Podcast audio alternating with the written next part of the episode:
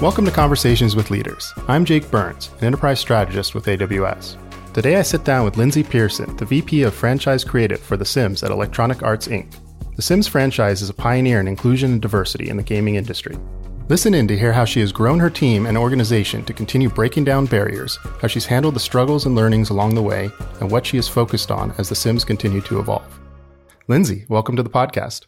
Thanks. Thanks so much for having me. I'm excited to be here. Can you tell us a little bit about yourself and your background and your role at EA? Sure, absolutely. So I joined EA almost 19 years ago now, actually, to work on The Sims. And I started in quality assurance, um, started testing out games, testing The Sims. And I've since then taken on a lot of different roles throughout production and design, um, all, all while working on my favorite franchise. And now I am the uh, VP of franchise creative, which means day to day, I get to think about how The Sims shows up in the world, where we go, who we partner with, and how to continue growing The Sims to keep being one of the most influential uh, franchises out there in gaming. So, Lyndsay, the Sims franchise has been a pioneer in in game diversity and inclusion. Was this part of the conversation since the beginning? Yeah, something that was really important to The Sims from the very, very get go is letting you really create yourself or people that you know and, and tell stories about these little characters living in this world. And to, to do that and, and think about that at the core is has motivated us for years to keep pushing forward on how we make that representation even more meaningful and let even more people tell more stories. Right. And um, why is this important? You know, um, as I understand it, you give the uh, players opportunity to select character identities based off over 100 skin tones, body shapes and sizes, tones of voice. Why is this important? Well, The Sims is a really unique experience in that you are creating the story, creating the world, and creating the little people that live in it. And we find that to really connect with those little Sims and those little characters, the more they can feel identifiable or relatable. Again, maybe it's a celebrity that you love or your best friend or your family. It just is that immediate connection and uh, that lets you really get invested in their story right from the beginning. And then you feel like, oh, what can I, what can I do with this? Where should I take it? Um, I think some of the things that I've loved about The Sims over the years is people feel this inherent connection to these little characters because they are able to recreate things that matter to them, whether that is my uh, maybe it's my grandmother that I lost. That was a story shared a number of years ago, or my best friend that lives far away from me. I can put that in the game with a character that also looks kind of like me, and now our little sim selves can live out new adventures and new activities. Um, so it's just it's this immediate connection with these little these little people that you want to start taking care of and nurturing. So keeping this in mind, um, trying to uh, continue to represent all of the cultures across the world. Um, how how have you been able to scale this? Well, The Sims has become such a worldwide phenomenon. We are, gosh, we exist now in at least 19 different languages, so we're shipped all over the place. And what that has meant is this incredible opportunity to further realize different cultures, different backgrounds, different locations in the game experience. And again, further provide tools to our players to tell more global stories or more um, relatable stories from their own personal backgrounds. So we see it more as an opportunity than a challenge because it just means there's so much more that we could pursue and continue to try and find ways to integrate into the experience. Right. And, um, you know, like everything, I'm sure you don't always get it right the first time. What kind of feedback have you received from um, from people in terms of these kind of uh, changes? Um, well, something I've really appreciated about working on The Sims is we have such a constructive and collaborative audience. They are so creative and, and so willing to share their opinions with us. So what it has meant in our journey to be more inclusive is that it is this ongoing conversation and our players will be the first to tell us if we haven't done it quite right or where we could do it better. And that's actually a amazing resource for us to be able to say, okay, we hear you. What do you think might feel better? How could we push forward here? Or let's go do some more homework with uh, more of our internal resources or more of our partners to figure out how to put something out there that that might feel more authentic or like a better representation of something that our players are are pointing out and talking about with us. And that conversation is so so encouraging because it means that they understand that we're committed to this just as much as they want to see it and it's a chance for us to continue to like push forward and show progress as opposed to perfection, right? We're going to make mistakes, right. but let's let's admit that we're learning and let's try and get it right the next time. Yeah, right. Can you tell us a little bit more about uh, your partnership with the Asian Pacific Islanders to ensure that they were correctly represented? So when we think about uh, something that we want to represent, a new experience or a new culture, uh, one of the best places to start is by ex- asking experts, right? How can we help do this authentically? What are the pieces of this story that we could bring to life in in the right way in The Sims? And so internally, um, EA actually has a lot of employee resource groups that we can reach out to. Um, a recent example was our Asian Pacific Islanders Represent group. We reached out to about a pack that we were doing that was inspired by Asian Pacific Islands. And we said, hey, we really want to make this feel relatable and believable. We're not trying to recreate any specific place, but what are some of those iconic objects or moments or cultural activities that would really help make it feel real? And that group was able to collaborate with us and say, ooh, this piece here, these little chickens running around the island, that's actually really cool. Like keep that. Or actually add this little, um, this piece, uh, there was a fork and spoon sculpture that they said was just super iconic in a lot of kitchens that they grew up in. So they're like, that'd be a great touch. And it was just this wonderful back and forth collaboration with an, a group of internal employees who are invested in, again, making this experience feel real, feel authentic. And we were able to bring a lot of those details to life um, what was super rewarding was that our players then felt that and said, Oh gosh, I had that in my grandma's house or, Oh no, I love that thing.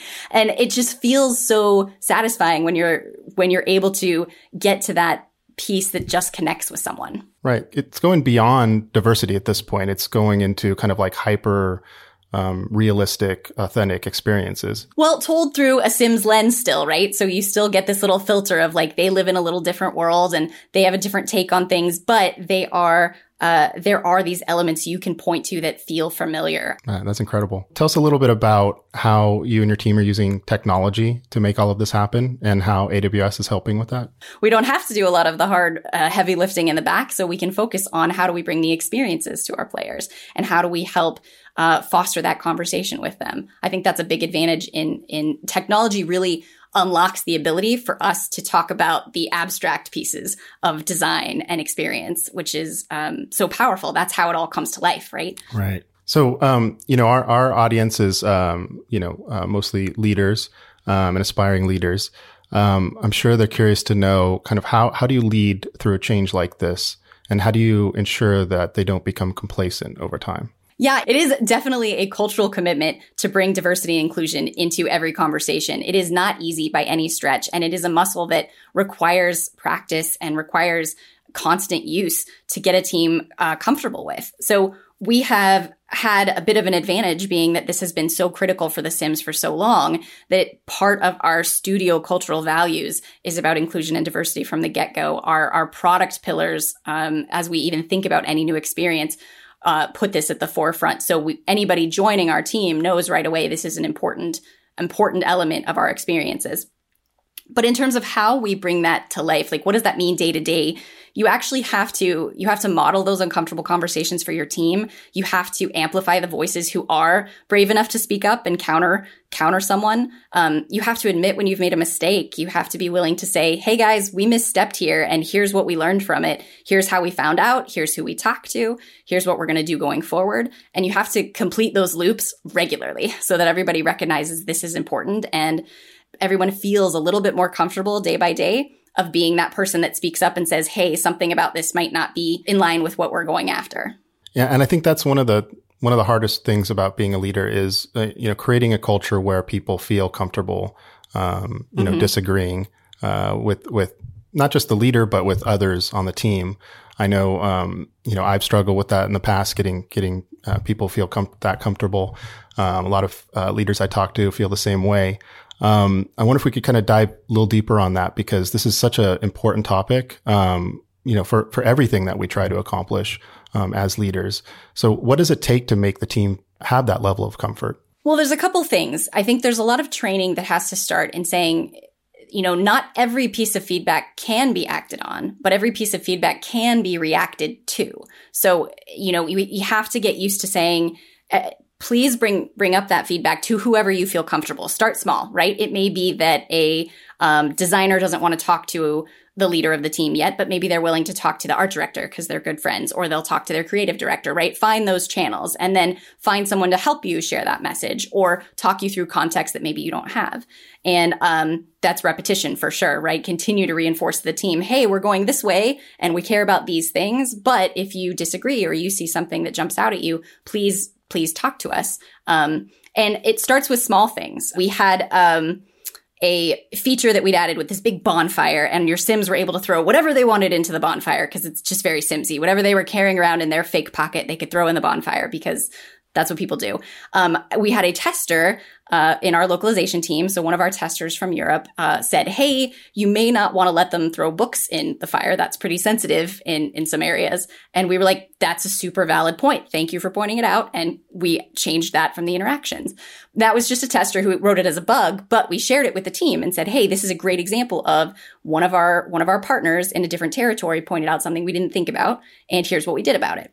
So it's just, that was a good, easy example to say, okay, this is the little kind of feedback you can give us that we can iterate on quickly.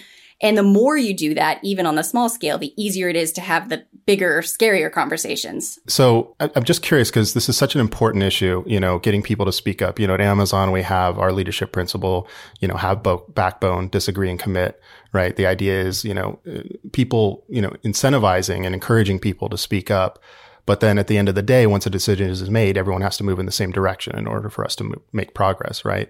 So, um, you know, is there a similar kind of uh, mechanism that you have uh, at EA? And also, like, how, not only getting people comfortable speaking up, but how do we incentivize people to speak up? Because, you know, and, and as evidenced by these examples you're giving, sometimes the best ideas come from these people who speak up. And, and I suspect that most of the time they don't. So how do we encourage that behavior? No, I think that's a very, very important question. And it is, it is really difficult as a, as a team to get to a place where you feel like all of that can be shared all the time because it can feel like you're then constantly being barraged by feedback that's irreconcilable, right? Like, how can I do all of it at one time? How can I make this all fit together? Um, so something that we talk about a lot that we come back to is we always try to provide the context, go back to our core goals, our core objectives. Like, what is this trying to accomplish? We can't fix everything in every experience or every pack, right? In terms of how we continue to get people to speak up, I think that works much better in microcosms than in a big, big arena, right? I mean, you can be a leader at a team meeting with 200 people and say that as much as you want. Hardly anybody speaks up in a meeting of 200 people for anything, whether it's controversial or not. It's hard.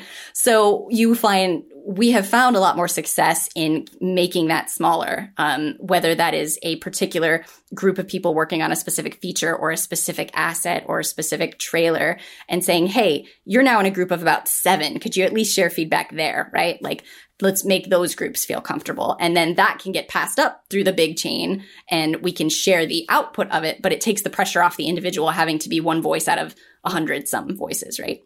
That's such a great point, you know, and I found that to be so effective. You made two points there that I, I really like. One is, you know, um, taking the time to articulate the why, you know, because people just, it seems so obvious, but, you know, uh, it's still a problem uh, with a, with a lot of leaders is really explaining the motivation and the reasons behind the decisions, you know, and I've found personally that people, um, it's so much easier to get buy-in uh, when they know why, even if they don't agree with the why, at least they understand why they're doing it. Yes. And secondly, the the the, the size of the uh, the audience. Um, you know, I've even gone so far as going one on one with people and asking for feedback, and it's amazing to me how much feedback that I've gotten one on one with folks or in small groups um, from people who are just never never raise their hand uh, in the larger group. So I think that's uh, that's very uh, pertinent advice that's uh, that could be useful to some people who aren't who aren't utilizing that. So great, great ideas. Mm-hmm. Um, so just about everybody out there is you know, working on diversity in their in their workforce and in their teams. Um, you're talking a lot about diversity within within the Sims, which I think is is really interesting and unique here. Yes. I'm wondering, is there any lessons learned from that, or you know, has there been any kind of spillover into your team in terms of diversity from this focus that you've had uh, working on the game? Well, certainly, it's it's become very clear working through The Sims as we're trying to create a game that reflects life. You need a breadth of lived experiences to be able to do that authentically. Now, we can certainly talk to lots of partners, and we do, and there's partners inside EA or outside EA even. But the more you can continue to bring that into your teams, whether they're making a game or any kind of product, honestly, just the the easier it is for those conversations to happen more naturally. Uh, we had a pack recently about um, going off to college and university. And we were able to pull together a lot of folks from our team who'd grown up in different parts of the world to talk about commonalities and differences of that college and university experience all around the world. So being able to have the breadth of experience and backgrounds directly in your teams is just a shortcut to being able to make sure that you're getting more rounded feedback and more, um, again, for us at least, more lived experiences. Like, oh, that's not like that's not what I did as a kid growing up. Here's how I did that, or here's what college meant for me me or you know just it's a shortcut to those conversations. You can absolutely supplement that with external resources whether it's a bigger part of your company or even your friends in other places or you know uh, hiring actual consultants and experts. You can do all of those things as well but the more you can just bring it straight into your team and into your groups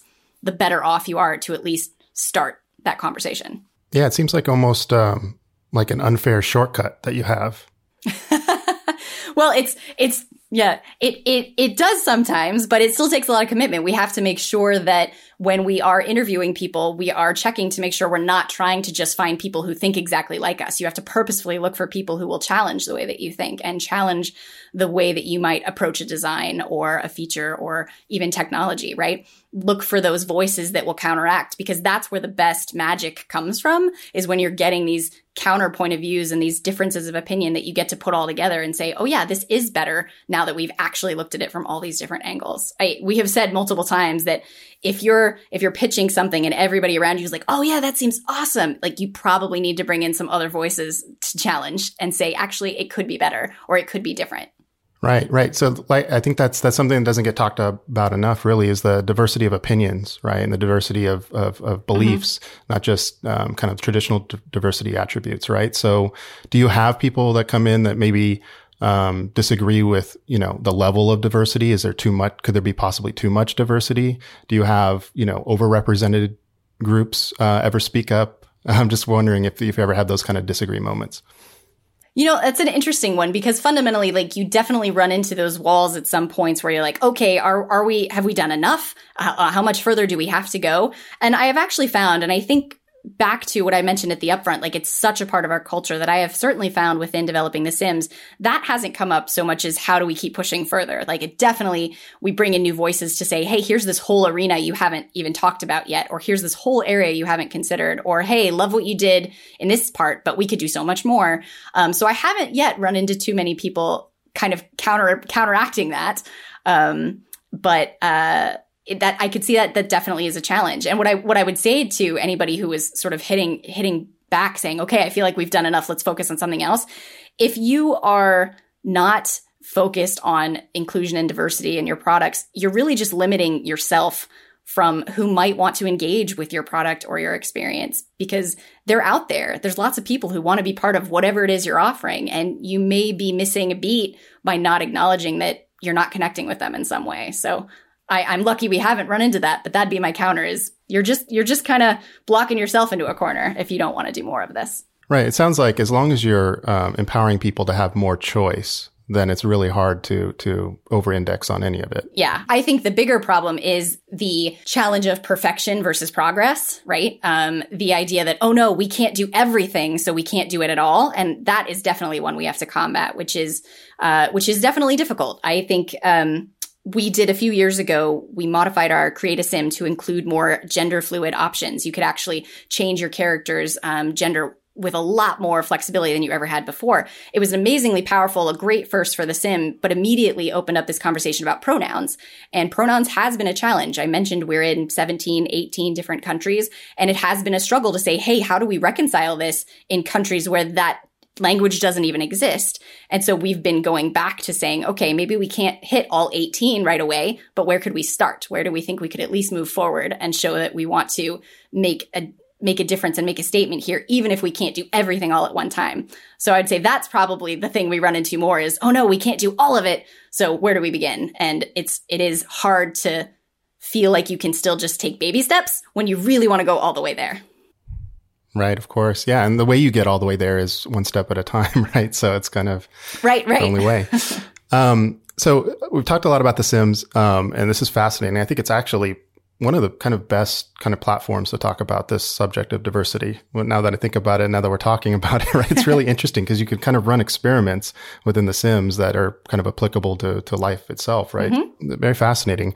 Uh, I'm curious though, um, other divisions of EA, how are they um, driving inclusivity uh, into their games? Well, I, have been very proud of EA putting this at the forefront of so many of our development conversations, actually across our games and across our experiences. It started a number of years ago that EA really invested in pulling together um, some initial resources, some initial guidelines, and some questions for us to start asking ourselves as team members. Um, I was actually part of the founding group, which created uh, what we called at the time something called the inclusion framework, which was a simple series of questions that we wanted teams to start asking early on in development to better inform uh, the representation of authentic stories and and the characters they were putting in their games. Since then, it has grown into actually this group we have that is all about inclusive player experiences that expands beyond just the design of a game, but even into how accessible the game is, how we're talking about the game, how we are um, even recruiting people to get to EA. Like we think about it much more broadly.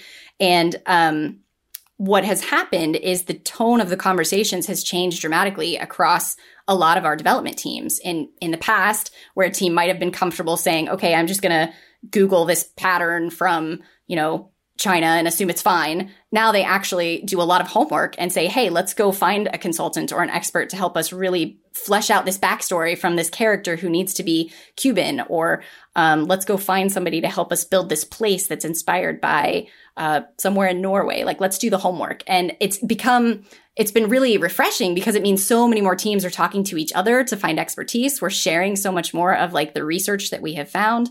Uh, we've actually connected with our communities in a lot of ways because you can say, "Oh, I heard this team did homework in this area. Let's talk to some of their folks." So it's um, it's really become something that a lot of the teams are spending time on to get right from the beginning, which is the right time to do it, right? You can't you can't add it at the end. That's where you get into like checkbox territory. Right. but if you start from the beginning and say, "Hey, my story is very authentically about this person in this authentic place," then it will cascade all throughout your development. And that group, that inclusive player experiences group actually has started to work even with our core tech platforms and our core um, like community to say how do we bring this into more than just our games, but actually into how we're managing our our communities, our tools, and our platforms, which has which has been really exciting as well. So it's become it's become this it's becoming more normal and everybody's just used to talking about it, but it's exciting to see it at the forefront of so much more of our conversation. Right. And it seems like you'd be in a position to kind of lead to some extent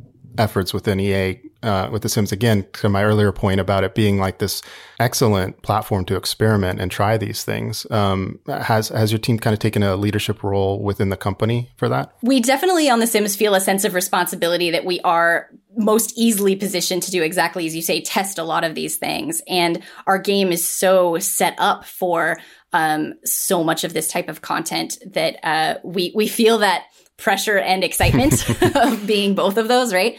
So we have um, we have definitely been champions of it, of course, and uh, we have shared as much of our learnings as we possibly can across other teams. And um, yeah, it's it's something that again I'm I'm excited about, but it is a lot of pressure too to be like, ooh, we're we're the people that they look at and say, oh, I can't wait to see how The Sims solves that, and you're like, yep, me too. we'll get there. Absolutely.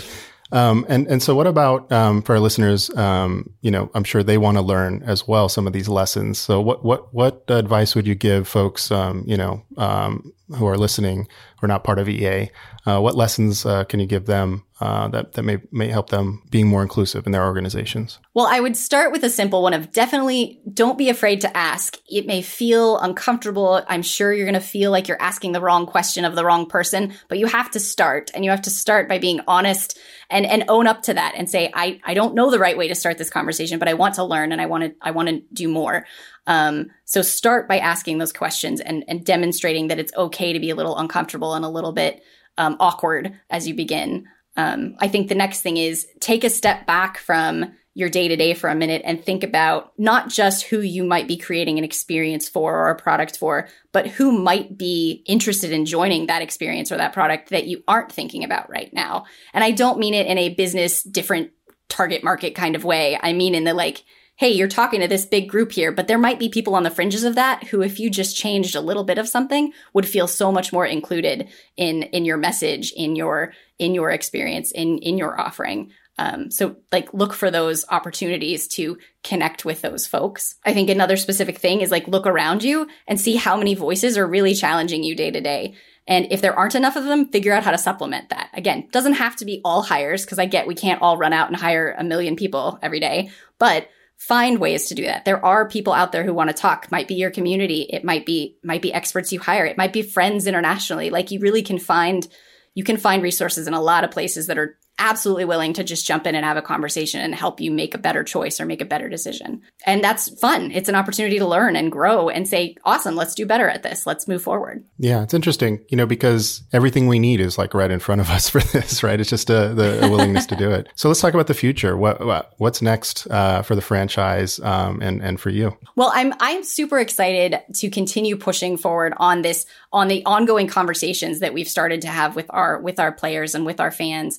Um, I think there's this really interesting barrier that's been breaking down over the past few years between the makers and the consumers, right? And it, it's getting to be more of a gray area where they are part of our journey of what we're creating and where we're headed, just as we're creating tools for them to tell new stories, um, for The Sims in particular. But I think it's happening in other industries too.